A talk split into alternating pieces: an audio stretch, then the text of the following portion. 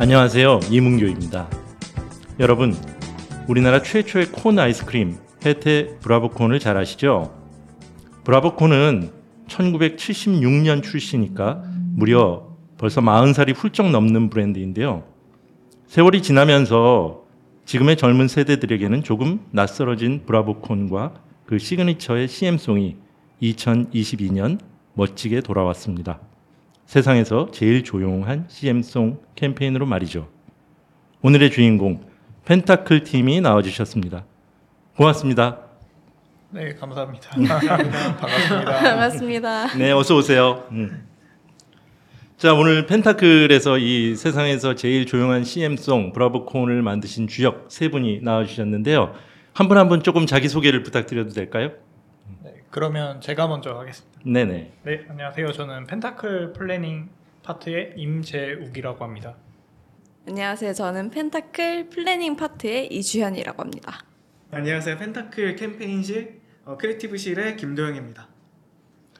뭐 사실 회사마다 조금씩 이제 부서를 부르는 이름도 다르고 그럴 텐데 그래서 지금 나와주신 캠페인 planning국은 소위 AE 네, 업무를 하시는 예, 우리 어, 분들이시고 그리고 어, 김도영님께서는 어, 흔히 creative 제작을 담당하시는 부서에서 일하시는 분이라고 저희가 이해하면 되겠죠? 네. 음. 자 이제 본격적으로 이 캠페인에 대한 이야기를 좀 들어볼까 합니다. 음.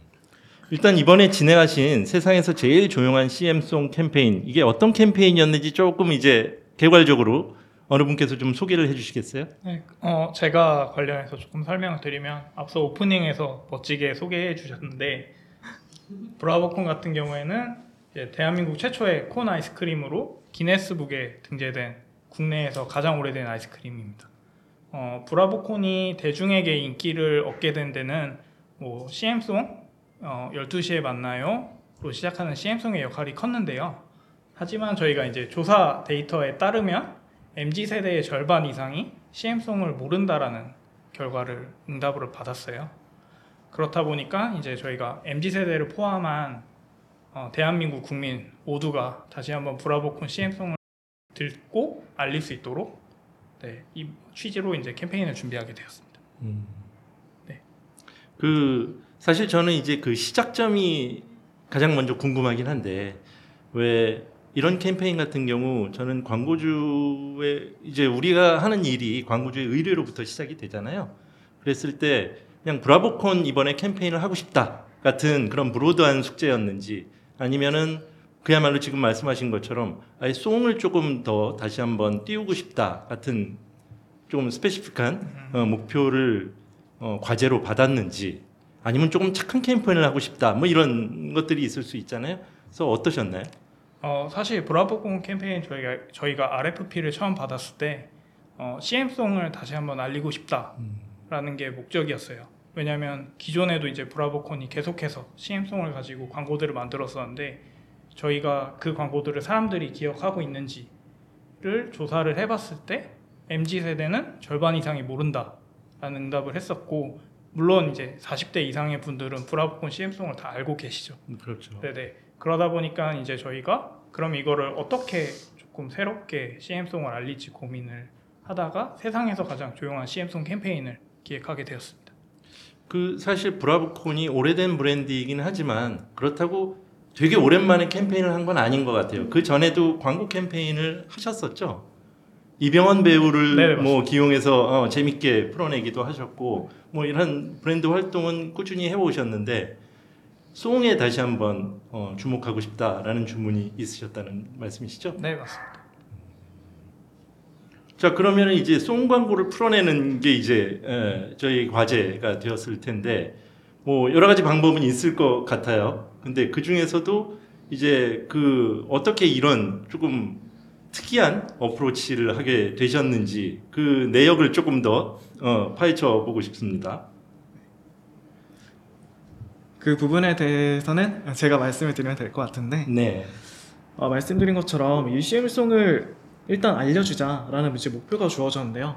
역시나 저희가 항상 맞닥뜨리는 문제가 한정된 예산과 또 이제 오랜 세월이 흘러 잊혀져가는 CM송을 사실 단번에 알리기가 굉장히 어려운 미션이잖아요. 그래서 이제 제작자로서는 이제 어떤 아이디어가 또 어떤 어프로치가 좀 브라보콘의 CM송을 다시 알려줄 수 있을까 고민을 하다가 정말 우연히 본 그 배우 윤여정님의 그 시상식 장면이 떠올랐어요. 전 개인적으로는 너무 따뜻하면서도 또 아무도 생각하지 못했기 때문에 정말 감동적인 영상이었는데 그 영상을 보면서 전 한 가지 질문이 들더라고요. 어, 이 국민 CM송을 한 번도 들어보지 못한 사람이 있지 않을까라는 그 질문이 먼저 떠올랐어요. 그래서 그 자리에서 바로 찾아봤는데 찾아보니까 어, 역시나 청각장애인을 위한 CM송이 무려 한국 광고 역사가 대략 70년 정도 될 것 같은데 단 한 개도 없더라고요. 사실 저는 어, 그걸 찾아보고 조금 충격을 받았어요. 그래서 이 영상과 질문을 토대로 해서 어, 세상에서 가장 조용한 CM송이라는 약간 어떻게 보면 단초일 수도 있고 약간 아이디어의 날 것을 그대로 가져갔는데 어, 그 자리에서 약간 조금 충격을 다 받으셨던 것 같아요. 왜냐면 저도 찾아보면서 어, 왜 여태까지 약간 장애인이나 농인들을 위한 광고가 단 한 개도 없었을까? 우선 그 질문에서부터 출- 시작이 되었었던 것 같고요. 또 여기서는 조금 이런 키워드들을 같이 말씀을 드려야 될 것 같은데 네네. 사실 단순히 영상이나 질문 하나로는 이 아이디어를 팔 수는 없을 것 같다는 또 생각이 들었어요. 그래서 최근에 소비자들의 반응이 좋았던 광고에서 좀 몇 가지 공통된 것들이 있었다는 것을 저희가 좀 추출해냈는데 어, 그중 몇 가지 키워드가 제- 좀 읽- 보면서 읽어야 될 것 같아요. 네네. 이해성, 공감, 반전 패러디, 공익성이 될 것 같아요. 아, 특히 저희- 요즘 광고에서의 네, 가장 주목할 만한 그런 네. 요소들이요. 한 다섯 가지 키워드였던 것 같은데 네.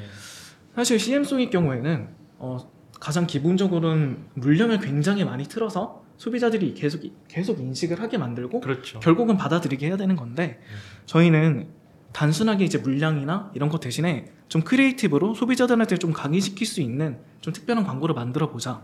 음, 약간 여기에 좀 더 방점을 찍었고요. 음, 여기에다가 이제 위해성이라는 키워드를 더했어요.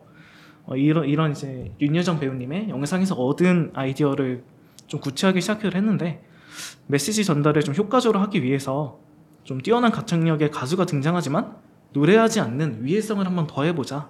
그래서 CM송을 목소리 대신 수어로 전하는 어떤 공익성이라는 키워드까지 가보자, 가져가보자 해서 어, 이런 아이디어가 좀 이제 디벨롭되고 완성이 될 수 있었던 것 같습니다. 음. 그게 사실은 가장 이제 반전이 커서 어, 임팩트가 있고 굉장히 새롭게 들리는 것 같아요. 그래서 지금 말씀이라면 이 캠페인에 대해서 그냥 해주실 말씀을 다 하신 것 같아요. 어, 굉장히 디테일한 면에서부터 그렇고, 그러니까 그게 누군가의 아이디어에서부터 시작됐나요? 그 윤여정 선생님의 아카데미 시상식에서 보니까 아 이게 수어로 뭔가 청각 장애인을 위한 어, 시상식 발표도 할 수 있고라고 할 수 있다는 점에서 청각 장애인이 지금까지 광고에서 배제돼 있었다라는 점을 착안하신 거죠. 네, 일단 기본적으로는 거기서부터 차단이 된 것 같고요. 그 다음에는 이제 질문으로 이어진 것 같아요. 그러니까 이게 시작은 청각장애인들이 지금까지 CM송 광고에서 배제돼 있었다였지만 단순히 이 광고가 또 청각장애인만을 위한 광고는 아니잖아요. 음, 그래서 그게 저는 훌륭한 아이디어로 발전된 게 굉장히 기발하다고 생각하거든요. 네. 사실 이게 처음부터 어, 그런 아이디어가 그냥 OT 받은 다음 날 떠오르지는 않았을 텐데 음, 이것 외에도 다른 approach들이 있긴 있었겠죠. ideation 과정에서.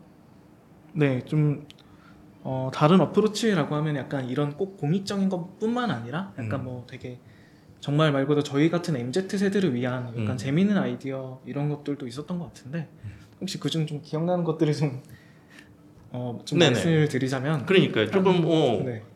아, 우선은 뭐 요즘 요즘에도 뭐 인기가 되게 많은 것 같은데 혹시 잔망 루피라는 캐릭터를 아 저는 잘 모르겠어요. 죄송해요. 되게 그 뽀로로에서 이제 인기 있는 캐릭터가 있는데 네. 요즘 그 잔망 루피라는 캐릭터를 이용해서 이제 소리 나는 이모티콘을 이용해서 자연스럽게 이제 우리 같은 MZ 세대가 자연스럽게 이 이모티콘을 이용하면서 어, 노래를 외우게 해보자, 한번 들려주게 해보자라는 그런 재밌는 어프로치도 있었고요. 음, 또 어, 한 가지 기억나는 사례로는 또 요즘에는 굿즈 마케팅이 되게 활발한 것 같아요. 네네. 그런 굿즈를 이용해서 이제 뭐 12시에 만나요 브라보콘 이 노래에 맞춰서 약간 이제 직장인들의 애환 중 하나인 이제 점심 식사 메뉴를 대신 골라주자 음. 하는 사실은 어떻게 보면 저희가 처음에 전달하고자 하는 목표랑 굉장히 동떨어 있으면서도 어떻게 보면 맞는 좀 되게 위해성 있고 이슈성 있는 아이디어들도 있었던 것 같아요. 네, 그러니까 뭐이 송을 다시 한번 네. 소환하는 데 있어서는 사실 방법은 꼭 하나만은 아닐 거잖아요. 네. 근데 그 중에서도 사실 세상에서 가장 조용한 CM송이라고 하는 것이 아마도 그 반전에서 주는 임팩트가 가장 크다고 만드시는 분들도 아마 그 확신이 있으셨고 광고주도 그거를 인정을 해주셨겠죠. 그쵸. 사실 광고주분도 저희도 그렇고 이게 진짜 좋은 반응을 이끌어낼 수 있을까? 가치 소비를 이끌어낼 수 있을까에 대한 고민을 되게 많이 했었는데 결국 아 처음에는 조금 반신반의. 하셨어요? 저희 내부에서도 조금 그런 의견이 있었고 음. 이제 광고주 쪽에서도 사실 아이스크림 브랜드가 이런 공익적인 광고를 하는 거는 흔치 않잖아요. 맞아요. 그리고 더군다나 이제 아이스크림을 본격적으로 팔아야 되는 시즌인데 사람들이 어, 구매를 하고 어, 먹는 시즌인데 공익적인 광고로 경쟁사들은 뭐 다른 더 재미있는 creative한 광고들을 내보낼 텐데 이런 것들이 진짜 성공할 수 있을까에 음. 대한 좀 의심은 있으셨죠. 근데 사실 아. 네, 그거를 설득하는 과정에 있어서 네, 저희들이 뭐, 뭐 광고주분을 설득시킨 것도 있고 저희 네. 내부에서도 이거는 될 것 같다라는 어. 믿음을 가진 것도 있고요. 음. 네. 그게 아마 제가 처음에 드렸던 질문에 답이 될 것 같기도 한데 네네. 처음에는 역시 가장 그냥 브랜드적으로 매출과 이런 것들을 어, 그 시즌에 맞게 그야말로 아이스크림 광고를 하자라고 네. 시작을 하셨다는 거죠. 그렇죠. 음. 그래서 사실 이제 CM송을 어떻게 풀어야 되는지에 대해서 내부에서 고민은 굉장히 많았고요. 사실 윤여정 선생님의 그 수상 시상식에서의 그게 단초가 돼서 네. 이제 거기에서 좀 creative가 발전했다라고 볼 수 있습니다. 그러니까요. 사실은 아이스크림 하면은 또 이제 그 카테고리를 보면 빙과 제과 빙과의 시장인데 그것과 감동이라는 거는 가장 또 이제 일견 멀어 보이는 지점인데 그거를 갖다 붙이셨잖아요. 이 거기에서 사실 아까 말씀하셨던 의외성과 네. 반전과 거기에서 파생되는 임팩트가 그만큼 또 새롭게 왔던 것 같아요. 자, 그럼 다음 질문으로 좀 넘어가 볼까요? 음.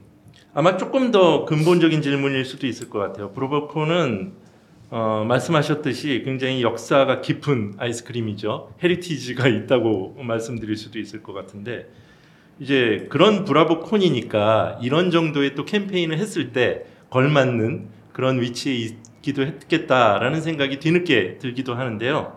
처음에 이제 캠페인을 준비하시면서는 브라보콘에 있어서도 좀 어떤 아이덴티티 이런 것들을 좀 살리고 조명했으면 좋겠다라는 게 만드시는 입장에서 있으셨던 건가요? 어, 네. 아무래도 이제 그런 부분을 당연히 고민을 할 수밖에 없는데 사실 브로버콘 하면은 떠오르는 것들, 약간 떠오르는 키워드들이 있는 것 같아요. 맛이나 약간 크게 그려진 하트나 특유의 디자인이나 아니면 이제 말씀해주셨던 것처럼 이병헌 배우님 같은 모델. 근데 저는 어, 브로버콘을 상징한 거는 이렇게 많지만 무엇보다 브로버콘의 아이덴티티는 크게 두 가지라는 생각이 들었어요. 첫 번째는 국민 아이스크림인데 음. 그리고 두 번째는 이제 저희가 항상 얘기를 하고 있는 이제 이 브라본 CM송이죠. 그래서 첫 번, 어, 이런 소외 없는 모든 사람을 위한 CM송이란 컨셉은 전 이게 국민 브랜드라서 가, 가능할 수 있지 않을까 이런 게 이렇게 던져볼 수 있지 않을까라는 생각이 들었고 또 이 캠페인의 목적이자 이제 국민 아이스크림만큼이나 중요한 아이덴티티가 바로 브라보송이잖아요. 네.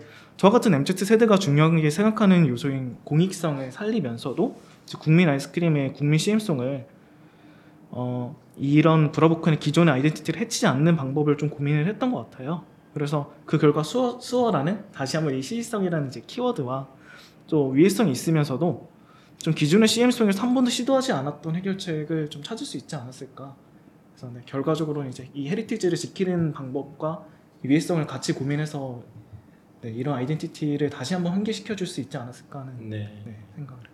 말씀대로 국민 아이스크림이라는 말이 걸맞는 브랜드인 것 같은데 그만큼 그게 주는 조금 부담감이랄까 중압감 같은 것도 있을 수 있을 것 같아요. 허투루 못할 것 같은. 어 근데 어떻게 보면 하여튼 이번 캠페인은 굉장히 찰떡같이 예, 풀어내셨던 것 같아요. 기본적으로는 그냥 매년 의례적으로 하는 아이스크림 광고나 빙과류 광고하고는 확실히 차별화되게 달라 보이거든요. 근데 이제 특히 처음부터 이거 그냥 이거 많이 사주세요, 많이 먹어주세요라고 그냥 얘기하는 커머셜 메시지하고 다르다 보니까 또 제품 광고인가 싶기도 하고 뭔가 이 제품과 브랜드를 통해서 약간 그 혜택 기업 광고인가 싶기도 하는 측면도 있어 보이는데 그런 점에서 아마 광고주들도 이거 한다고 좀 많이 팔릴까 이런 생각도 좀 덜어 하셨을 것 같아요. 네 맞습니다. 그런 지점이 네. 아마 설득이 필요했던 지점일까요? 그렇죠. 아무래도 이제 그런 부분에 있어서 사실 해보지 않은 거기 때문에 그거에 대한 결과를 아무도 알 수 없었고 어 이제 그런 부분들에 있어서 이제 광고주분도 저희한테 계속 challenge를 주셨고 저희도 이제 그 challenge를 풀기 위해서 여러 가지 노력들을 네, 크리실도 물론이거니와 저희 planning국도 네, 그런 것들을 해소하기 위해서 네, 여러 가지로 많, 많은 노력을 했습니다. 네. 그 이번 캠페인은 기본적으로는 디지털 only 캠페인으로 설계되었다고 어, 제가 들었는데요. 뭐 요즘 뭐 디지털이 워낙에 더 mainstream이니까 그게 뭐 이상하지도 않을 것 같고 특히 타겟을 생각하면은 더더욱 그게 맞는 방법이었겠죠. 그래서 근데 사실 조금 기왕이면 이렇게 좋은 아이디어가 있으면 미디어 예산이 좀 많아서 TV 광고도 좀 펑펑 틀고 뭐 이러면은 더 많이 알려질 것 같기도 한데 한정된 미디어 예산 갖고 저희가 어, 생각하셨던 특히 MZ 세대나 젊은 세대에게 이 훌륭한 아이디어를 좀 전파하고 다가가기 위해서는 어떻게 고민하셨고 어떤 솔루션으로 이거를 접근하셨는지 궁금합니다. 일단 저희 광고 캠페인 운영의 목적은 가장 큰 목적은 브랜딩이었습니다. 네. 그리고 CM송이 낯설은 MZ 세대에게 어, 저희 캠페인의 영상을 노출시키는 걸 KPI로 삼았고요. 네. 그렇다 보니까 저희가 유튜브 채널을 통해서 광고를 집행을 하게 됐습니다. 음. 아무래도 이제 브랜드 메시지를 저- 전달하기에 가장 적, 적합한 거는 true instream이다 보니까 그거를 매체로 집행을 하면서 이제 노출을 캠페인 기간 동안 노출을 조금 보완하고자 discovery 매체를 같이 집행을 했고요. 어, 일단 저희가 commercial song이라는 이름에서 보여지듯이 어떻게 보면 되게 상업적인 CM송 광고인데 네. 저희 광고가 이제 장애인을 배려하고 공익적인 것을 조금 결합하는 이질적인 조합이 신선한 충격을 줄 수 있다라는 거를 이제 운영을 하면서 저희가 좀 확신을 가졌고요. 네. 어 그리고 저희가 이제 캠페인 결과단에서 보게 되면 사실 이제 댓글들이 어, 유튜브 광고를 집행함에도 불구하고 영상에 500개가 넘는 댓글이 달렸는데 음. 거기서 좀 기억에 남는 댓글을 몇 가지 말씀을 드리면 네. 네. 어, 최고의 가수가 모였는데 음. 어떻게 노래를 안 부르고 수어로 CM송을 부르냐 뒤통수를 맞은 것 같다 음. 이런 뒤통수는 뭐 언제든 환영한다 음. 뭐 브라보콘을 뭐 사 먹겠다 음. 앞으로 브라보콘만 먹겠다 오. 이런 긍정적인 댓글들이 공익을 공익성을 띈 광고임에도 불구하고 그런 것들이 많이 달렸고요 네. 사실 유튜브 캠페인이 종료된 이후에 그런 반응들이 조금 지속이 되다 보니까 저희가 초반에는 한정적인 예산으로 조금 광고를 집행을 했지만 이후에 뭐 많은 예산은 아니지만 음. TBC까지 좀 병행해서 추후에 집행을 하게 되었습니다. 어, 네. 네. 음, 음.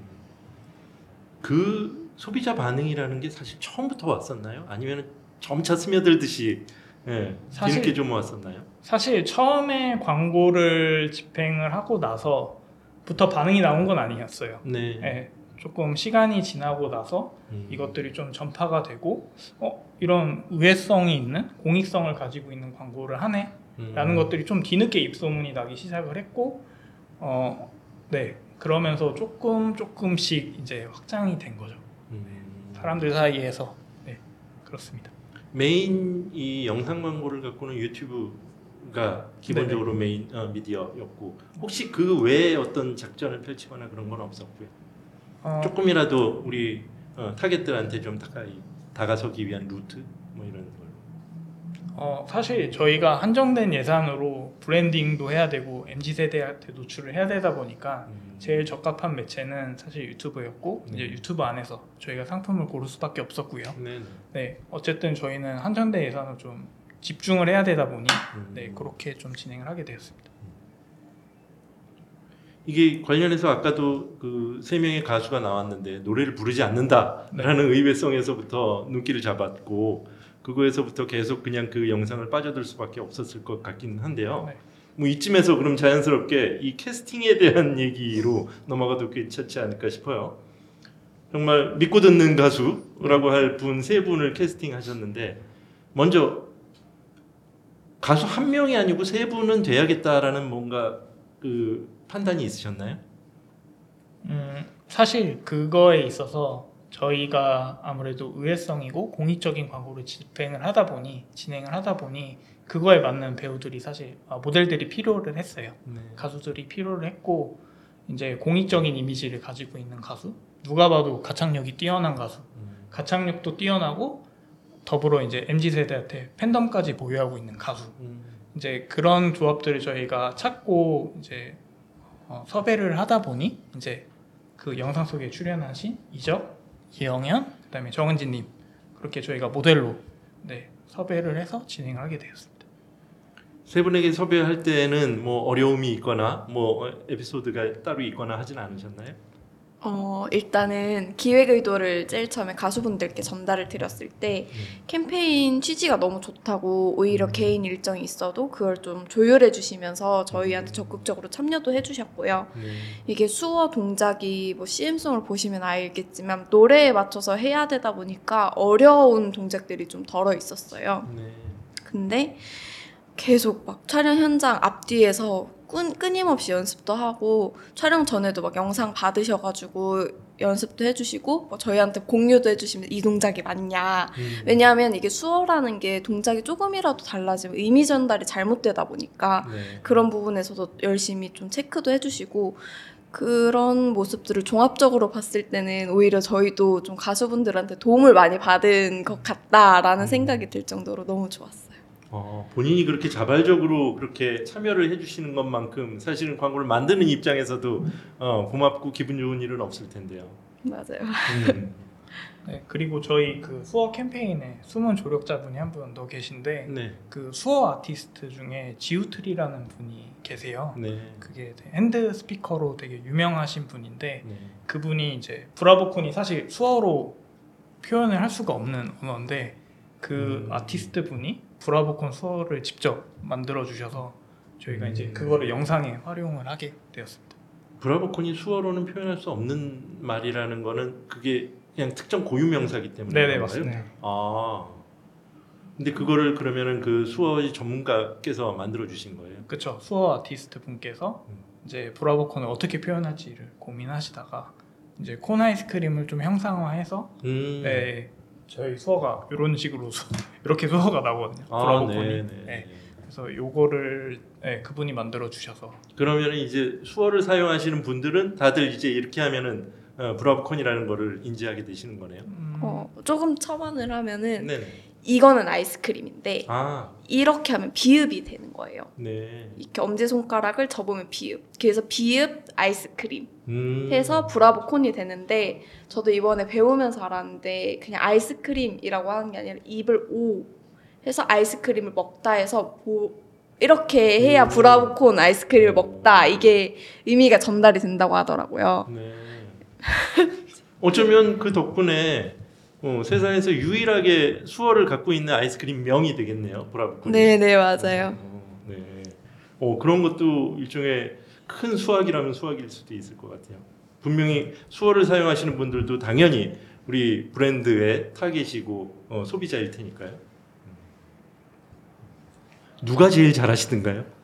가수 세 분 중에서는 수어에 그래도 빨리 음, 아무래도 정은지님이 음, 가수 댄스 가수 아이돌이셨잖아요. 그러다 어. 보니까 손이나 이렇게 표현하시는 거에 대해서 많이 자연스러우시더라고요. 그래서 음, 빠르게 습득하시기도 했었고 근데 저는 개인적으로 이영년님이 엄청 노력을 많이 해주셨어요. 이게 이영년님 파트가 좀 어려운 파트였거든요. 저희도 이제 빠르게 따라하지 못해서 아 과연 이거를 저희가 수호를 바꿔야 되나 싶을 만큼 좀 어렵다고 생각했던 동작인데 오히려 그걸 더 잘해 주시려고 열심히 노력을 해주시다 보니 그 모습이 더 고마워가지고 네, 그 부분이 좋았던 것 같습니다. 아 그래도 이 전파 전곡을 다 각자 해주시고 편집한 게 아니라 그래도 각자의 파트가 따로 있었던 거예요. 그러니까 전 곡도 하고 각자의 파트도 있고 이게 음. 노래를 부르면 그 밑에 또 수어를 해주시는 부분이 있어요. 네네. 그러니까 본인 노래를 부르는 파트의 수어 동작도 이제 별도로 따로 따야 돼가지고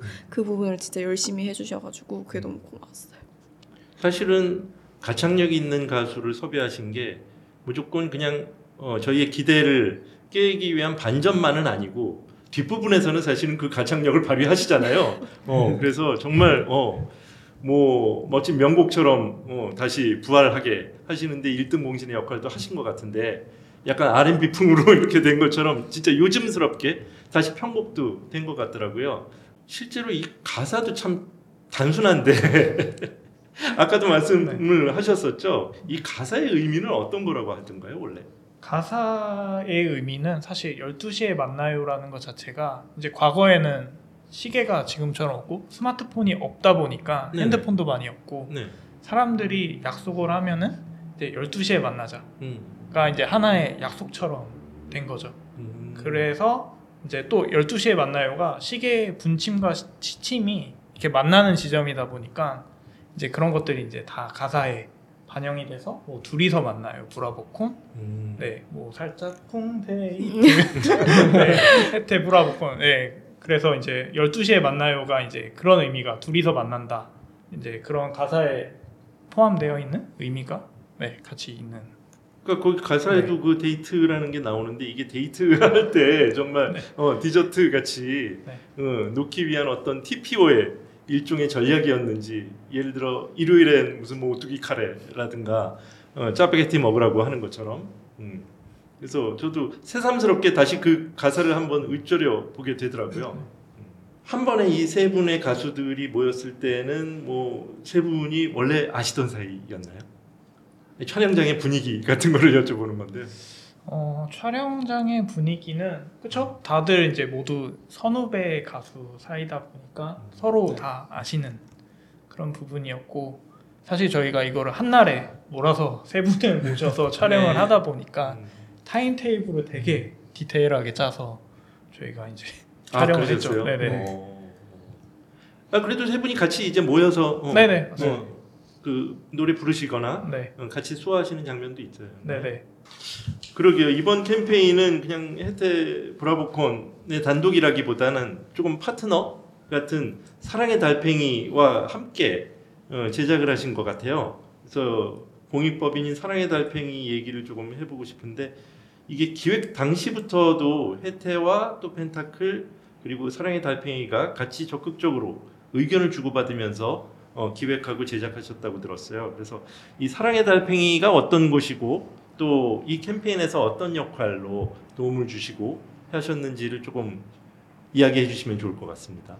일단 사랑의 달팽이는 청각장애인에게 인공 달팽이관 수술 및 보청기 지원과 청각장애인 인식 개선 등을 실천하는 공익법인이에요. 어, 사랑의 달팽이에게 저는 개인적으로 도움을 많이 받았다라고 표현을 하고 싶은데 네. 일단 브라보콘 광고 기획 의도를 사랑의 달팽이 측에게 연락을 드리고 이제 콜라보를 요청을 드렸을 때 정말 긍정적으로 반응을 해주셨어요. 음. 그래서 특히 첫 미팅 날에 함께 진행하면 좋은 뭐 이벤트 등 이런 걸 먼저 제안을 해주셨거든요. 예를 들면은 매년 그 네네. 청각 장애인 분들은 클라리넷 연주회를 하시거든요. 음. 그래서 이런 이벤트도 하고 있다. 그리고 청각 장애인 분들이랑 뭐 사랑의 달팽이 근처에서 이제 카페를 운영하고 계신데 거기에서 이제 무대처럼 만들어 드릴 수 있다. 이런 식으로 엄청 적극적으로 이런 이벤트들이 있으니까 오히려 활용을 하셔라. 라고 얘기를 해주시더라고요. 그리고 가수 이정님과 함께 하게 된 계기도 이때였는데요. 네. 이정님이 사랑의 달팽이 공식 홍보대사세요. 아, 그러세요? 네. 그래서 뭐 이 가수 이정님과 함께하고 있다라는 얘기를 들었을 때, 어, 마침 저희 기획 의도랑도 너무 잘 맞는 가수분이시고, 저희도 어, 이정님이랑 하면 좋겠다라는 얘기가 살짝 있었는데, 음. 마침 그런 얘기를 해주셔가지고, 어, 그러면은 이정님이랑 함께 해야 되나? 음, 라는 생각. 네, 들면서 이제 이정님이랑도 함께 됐고, 이후에 이제 준비하는 단계에서 앞서 말씀해 주셨던 지오트리님이랑 같이 저희 전반적인 수어를 짜주셨어요.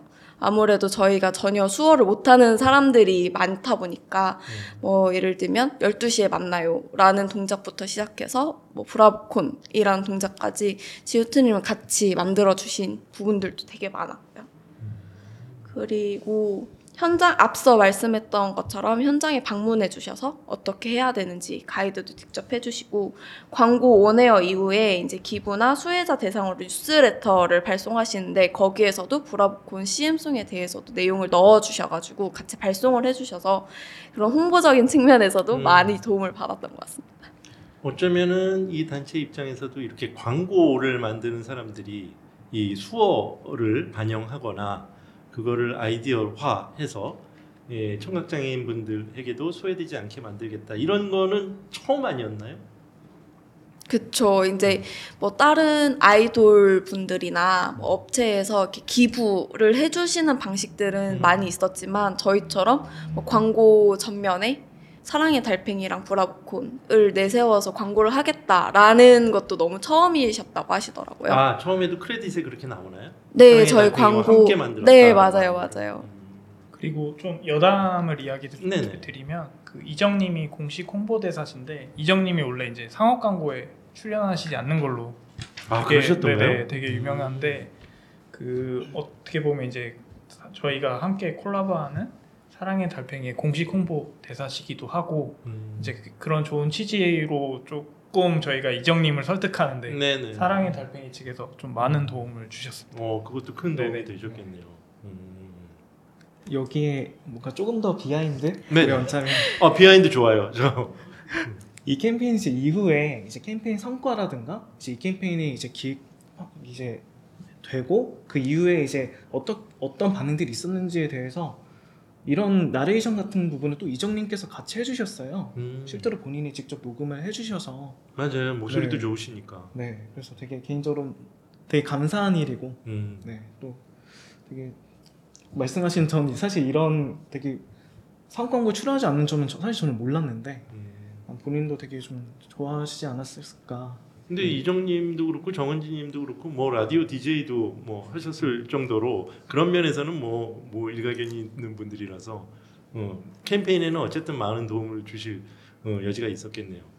자 이제 다음 질문으로 넘어가 보겠습니다. 음, 결국 이렇게 훌륭한 아이디어가 어, 뭐 만들어지고 또 집행이 되고 해서 이제 캠페인 성과 얘기를 좀 들어보고 싶은데요. 캠페인 성과도 훌륭하다고 들었어요. 그래서 이거에 대한 뭐 자세한 설명이나 혹은 어, 자랑까지도 부탁드리겠습니다. 음, 일단 저희가 캠페인 종료 후에 좀 이제 설문조사 기관을 통해서 자체 조사를 좀 진행을 했었는데 이제 소비자 조사 결과 이제 저희 캠페인 전후에 브라보콘에 대한 어, 소비자의 브랜드 선호도가 어, 13% 정도 상승을 음. 했고요. 평균적으로 13% 정도 상승했고 조금 더 유의미하게 볼 것은 20대 브라보콘 CM송을 들어보지 못한 과반수의 20대가 음. 이 CM송을 듣고 이제 브라, 뭐 브라보콘에 대한 선호도가 생겼다라고 응답을 한 게 평균 이상이었어요. 음. 그렇다 보니까 이거를 저희는 되게 성공했다라는 포인트로 가지고 있고 어, 앞서 도영님이 이야기 주신 대로 이정님이 저희 이제 광고제 출품의 이제 나레이션을 직접 맡아서 해주셨는데 음, 음. 저희가 이번에 되게 세상에서 조용한 CM송이라는 되게 어떻게 보면 가장 조용한 광고지만 뭐 유튜버스라든지 대한민국 광고 대상이라든지 디지털 광고 대상에서 지금 현재 4관왕을 하고 있습니다. 어. 네, 4관왕을 하고 있, 4관왕을 하고 있어서 어떻게 보면 이제 광고제 사이에서 되게 어떻게 보면 조용한 광고지만 결코 조용하지 않은 음. 그런 네, 긍정적인 평가들을 많이 받고 있고요. 어, 저희는 좀 개인적으로는 자극적이고 재미 위주의 광고가 요즘 되게 많고 그런 것들이 인기를 많, 인기를 끌고 있는데 이런 되게 조용하지만 공익적인 메시지를 담고 있는 광고도 어, 사람들한테 회자가 되고 이런 광고제에서 여러 수상을 하는 거를 봤을 때 어, 이 현업에 계신 분들이나 광고주분들도 조금은 광고에 대해서 다르게 생각해 보실 수 있지 않을까 라는 생각을 좀 이번 기회에 많이 하고 있습니다. 네. 어, 아주 축하드립니다. 네. 근데 지금 사관왕을 하고 있습니다라고 하는 거는 아직 끝나지 않았다라는 네, 아직 큰 끝나지 않았습니다. 의지를 어, 어, 뿜뿜 어, 내비치셨어요. 음. 어, 특히 대한민국 광고 대상에서 오디오 부문이었나요? 네, 대상을 맞습니다. 타셨죠. 네. 어, 그러게요. 그것도 굉장히 남다른 또 성과라고 특별하실 것 같아요. 네 맞습니다. 그게 사실 광고의 반이 오디오인데 그래서 오디오 부문이라는 것도 단순히 그냥 라디오 광고에 대한 아, 할애된 그 카테고리가 아니잖아요. 어 그래서 사실은 가장 조용한 어, 송이라는 이 기발한 아이디어를 갖고 오디오 부문에서도 그게 평가받은 것 같아요. 음. 사실 저는 뭐 보통 이제 캠페인을 하게 되면 당연히 이제 성과가 중요하기도 하고 그래서 이제 이런 수치가 증명이 되면은 더 말할 것 없이 기쁘기도 한데 저는 그런 브랜드의 인지도나 선호도 이런 것들을 특히 우리 타겟에게 올린 것도 중요하지만 뭐 제가 봤을 때 어, 부럽고 평가할 지점은 무엇보다 이게 브라보콘이라는 게 이게 오래된 브랜드라고 해서 올드한 브랜드는 아니다 이런 거를 보여주는 것이 저는 큰 성취가 될 수 있고 만드신 분들도 프라이드로 삼으실 만하지 않을까 싶기는 하거든요. 그래서 이렇게 40년이나 넘은 브랜드를 젊은이들에게 다시 한번 새로운 이미지로 각인시킬 수 있었던 것 이런 것들이 무엇보다도 성과라고도 볼 수 있지 않을까요? 어, 네, 맞아요. 사실 20대들이 이 노래를 많이 몰랐었는데 이번에 저희가 CM송을 하면서 많은 20대들에게 인지도를 좀 쌓게 돼서 그 부분에 대해서 광고주 분들도 그렇고 저희는 좀 많이 큰 성과다라고 느끼는 것 같아요. 음. 사실 제가 이제 오래된 브랜드가 꼭 올드한 브랜드가 아니다라고 하는 거는 어쩌면 또 요즘 젊은 친구들은 다 열려 있어서 어쩌면 뭐 이런 브라보콘을 어, 평양냉면 같은 노포라든가 어, 올드하지만 올드한 그 맛을 갖고 있는 그런 브랜드로 또 받아들일 자세가 돼 있지 않는가 이런 생각도 일견 해보게 되거든요. 그래서 아니면은 빈티지나 레트로가 또 멋스러울 수 있다라는 그런 측면에서도 브라보콘의 그런 패키지라든가 헤리테지가 그야말로 그대로 좋게 전이될 수 있는 여지도 있지 않았나 그런 것들을 또 생각해 보게 되네요. 네. 음. 이게 가장 인상 깊었던 것은 특히 앞에 브랜드 선호도에서 20대의 선호도가 눈에 띄게 높아졌다는 점이라고 하셨어요. 그래서 70년대에 출시된 우리나라 최초의 아이스크림이 이제 반세기가 지난 올해 20대가 사랑하게 되었다는 게 정말 아이러니하면서도 멋진 일인 것 같아요. 그래서 이러한 반응이나 현상을 혹시 기획하셨을 때부터도 좀 예상을 하거나 의도를 하셨는지 이 캠페인의 어떤 부분에 20대가 특히 공감한 것 같은지 그 부분에 있어서 한번 어, 만드신 분들이 분석하시는 게 있다면 한번 들려주실까요? 일단 브라보 CM송이 목소리가 아니라 수어로 전하면서 소외된 분 없이 모두에게 다 전했잖아요. 근데 이 점이 다양성 존중, 의외성, 진정성 이렇게 녹여서 저 많은 20대가 공감한 것 같아요. 특히 광고에만 그치지 않고 그 아이스크림 패키지 에 사랑의 달팽이와 브라보콘 로고가 함께 들어간 한정판 브라보콘을 제작을 했었고 아, 네.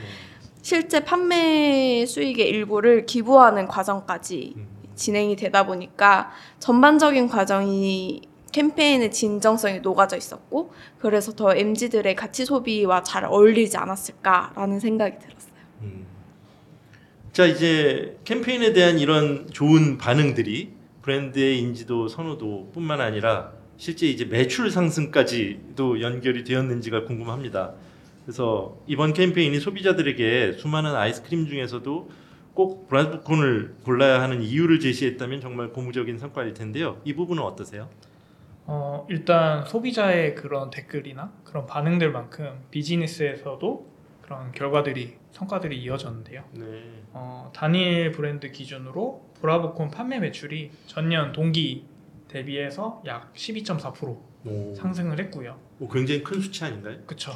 어떻게 보면 브랜드 입장에서는 되게 고무적인 성과라고 할 수 있을 것 같고 국내 코온 아이스크림 시장에서의 점유율이 어, 이것도 동일 같은 기간 대비해서 34.7%나 상승하는 네, 효과가 있었습니다. 와, 이거 너무 기쁜 일인데 이거 앞으로도 부담스러운 거 아니에요?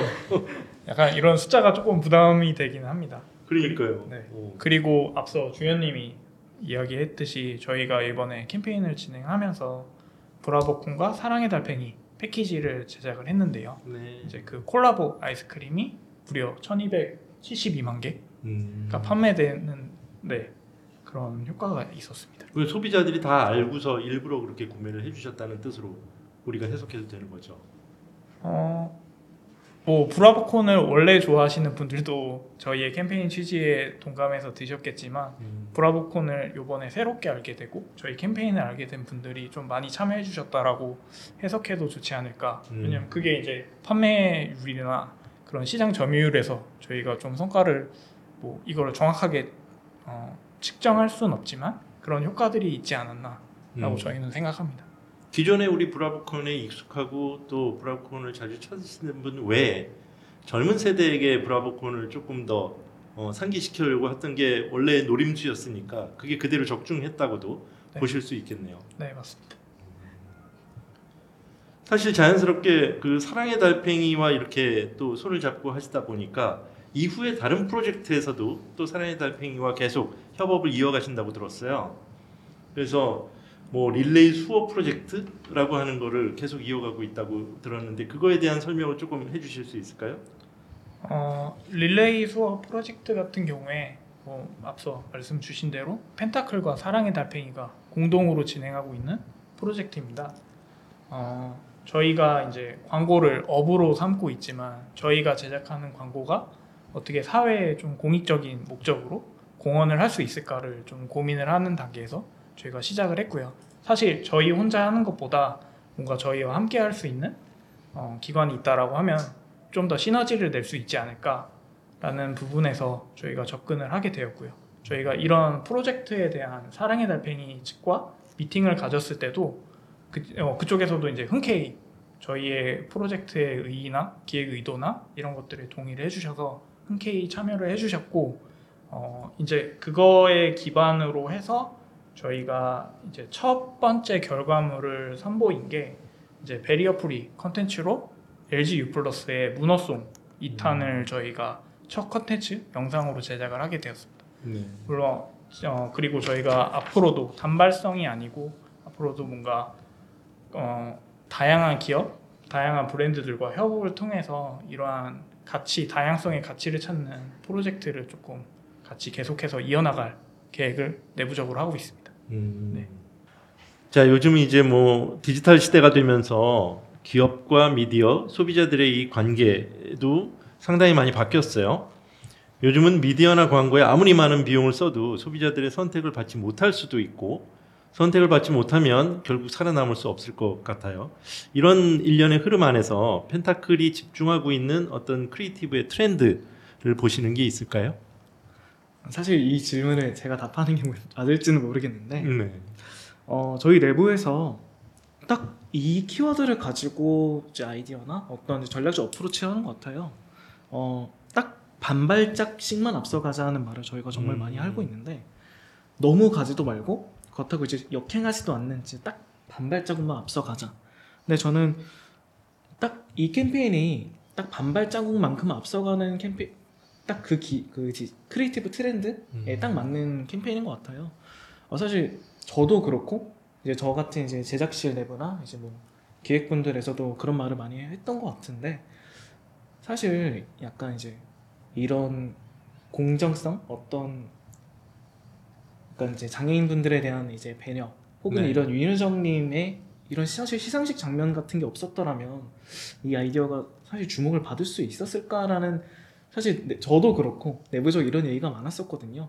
그래서 이 반발짝씩만 앞서 가자는 게 너무 미래를 이제 내다보는 그런 게 아니라 정말 딱 공감을 줄 수 있는 포인트에서 우리가 정말 한 번 한 번만 좀 앞서 나가자 이런 게 저희가 좀 추구하고 있는 좀 creative 트렌드가 아닐까라는 생각을 좀 하고 있어요. 음, 뭐 트렌드를 캐치하거나 그러는 거에 있어서는 정말 너무 소비자와 동떨어져 있어도 안 되기 때문에 딱 반발장만 네. 앞서 나가자라는 건 있지만 뭐 윤여정 선생님의 그 시상식에서 영감을 얻어서 네. 어, 아이디어를 냈던 거는 저는 아이디어의 크기는 한 발짝 아니라 열 발짝 앞서 나간 게 아닌가라고 생각이 되는데요. 네. 감사합니다. 원래 이제 혜태가 예, 뭐 여기 우리 재웅님 과장님이나 우리 펜타클에서 오랫동안 그 대행해왔던 광고주였나요? 어, 사실 혜태를 저희가 오랫동안 광고를 대행한 건 아니고요. 네. 세상에서 조용한 가- CM송이 이제 단발성 캠페인으로 저희가 진행을 하, 하게 됐고 이전에 이제 뭐 끌레도르라든지 이런 제품들의 광고는 음, 저희가 뭐 진행을 네, 해, 단발적으로 네, 해왔습니다. 단발이라고 하시면은 혹시 이게 경쟁 PT를 통해서 이게 그 기회가 주어진 건가요? 네네 모두 경쟁 PT를 통해 수주하게 돼. 아, 네. 그러면은 이 아이디어 또한 경쟁 PT에 제시됐던 아이디어였나요? 어, 네 맞습니다. 음, 경쟁 PT에서 이제 저희가 A, B, 뭐 A, A안, B안, C안이 있으면은 네. 이제 그 중에서 A안에 해당되는 아이디어였는데 음, 저는 그 자리에 이제 PT장에는 가지 못했지만 네. 나중에 이제 그 PT장에 대한 후기 이런 거 이제 음. 말씀을 해주셨는데 이 A안의 아이디어를 듣고 바로 반응을 해주셨다고 하더라고요. 너무 음. 감사한 일이었고 사실 저는 아직 상당히 저연차라 이런 PT에 관한 아이디어가 그대로 가는 이런 케이스가 흔치 않다는 걸 사실 잘 모르는데 이번 아이디어의 경우에는 이제 PT에서의 아이디어가 그대로 실행까지 가게 돼서 더 뜻깊은 아이디어가 아니었나. 그러게요. 어, 네. 그거는 사실은 뭐 어, 그게 뭐 이례적이든 그렇지 않든 간에 어쨌든 프레젠테이션에 임할 때는 또 가장 좋고 확신이 드는 아이디어, 밀고 싶은 아이디어를 사실은 그래도 PT에서 하기 마련인데 그거가 그대로 받아들여지고 나중에 또 인정받고 박수 받기까지 그게 이제 쫙 일관되게 행해졌다는 게 가장 가치가 있는 일이 아니었나 싶기도 하네요. 네. 자 그러면은 이제 조금 마무리로 넘어가 보도록 하겠습니다. 어, 여러분들이 함께 만들고 계시는 이 펜타클의 next에 대해서 한번 여쭤보고 싶은데요. 어, 지금 이 저희가 하고 있는 주제가 어, creative가 과연 세상을 좀 더 이롭게 바꿀 수 있을까라는 주제로 여러분들을 모셨는데요. 단도직입적으로 물어보고 싶어요. 펜타클 팀에게 묻습니다. creative가 과연 세상을 바꿀 수 있을까요? 제가 먼저 답변 드릴까요? 저는 바꾼다고 일단 생각을 해요. 이게 좋은 creative가 일상에서부터 관찰이라고 생각을 하거든요. 그래서 거기에 좋은 기획 방향과 크리가 만났을 때 더 큰 시너지를 낼 수 있다고 생각하고요. 일단 저희 광고로 예를 들었을 때 그냥 평범한 CM송일 수도 있었지만 이걸 수어로 표현하면서 다른 사람들이 아, 이 광고를 못 듣는 사람도 있겠구나 라고 생각을 할 수 있다고 생각해요. 그래, 이런 생각들이 모여서 저희 광고처럼 의미 있는 광고들이 나오게 되면 그게 세상을 바꾸는 거라고 생각을 해요. 그래서 creative가 세상을 바꿀 수 있다 라고 생각을 합니다. 사실 브랜드의 존재감도 바꾸고 세상도 바꿨으니 두 마리 토끼를 다 잡은 거죠. 네. 혹시 다른 분들도 그런 대답이 있어서 저부터 말씀하시면 어, 얘기할게요라고 하신 건가요? 도영님이 아그 다음에 아 도영님이 준비해 네. 주신 답변이 있어요? 네, 저도 이제 생각을 해온 아, 준비해온 건 아니고 네. 이제 생각을 해온 답변인데 전 사실 펜타클의 next라기보다는 저는 시- 제작자로서 항상 이제 생각을 하고 있는 게 있어요. 저는 좋은 질문이 좋은 아이디어를 만든다고 생각을 하고 있는데 네. 저는 좋은 creative는 좋은 질문이 아닐까라는 음. 생각을 해요. 그래서 꼭 비단 광고뿐만 아니라 좋은 질문이 세상을 바꾼다는 거는 맞는 말이지 않을까. 음. 네, 그래서 앞으로도 우리는 계속 좋은 질문을 해간다면 뭐 크게는 아니더라도 세상을 조금씩은 좋게 만들 수 있지 않을까라는 음. 생각을 하고 왔습니다. 아, 연차가 어려서 경쟁 PT 장에도 못 가는 연차라고 하셨는데 어, 너무 어, 이 고도의 생각을 하고 계신 거 아닌가요? 감사합니다. 자 그러면은 그런 믿음으로 지금 일하고 계시는 분들이니까 앞으로 또 펜타클이 준비하고 있는 멋진 일들과 계획이 혹시 있다면 소개하시거나 자랑하셔도 좋을 것 같습니다.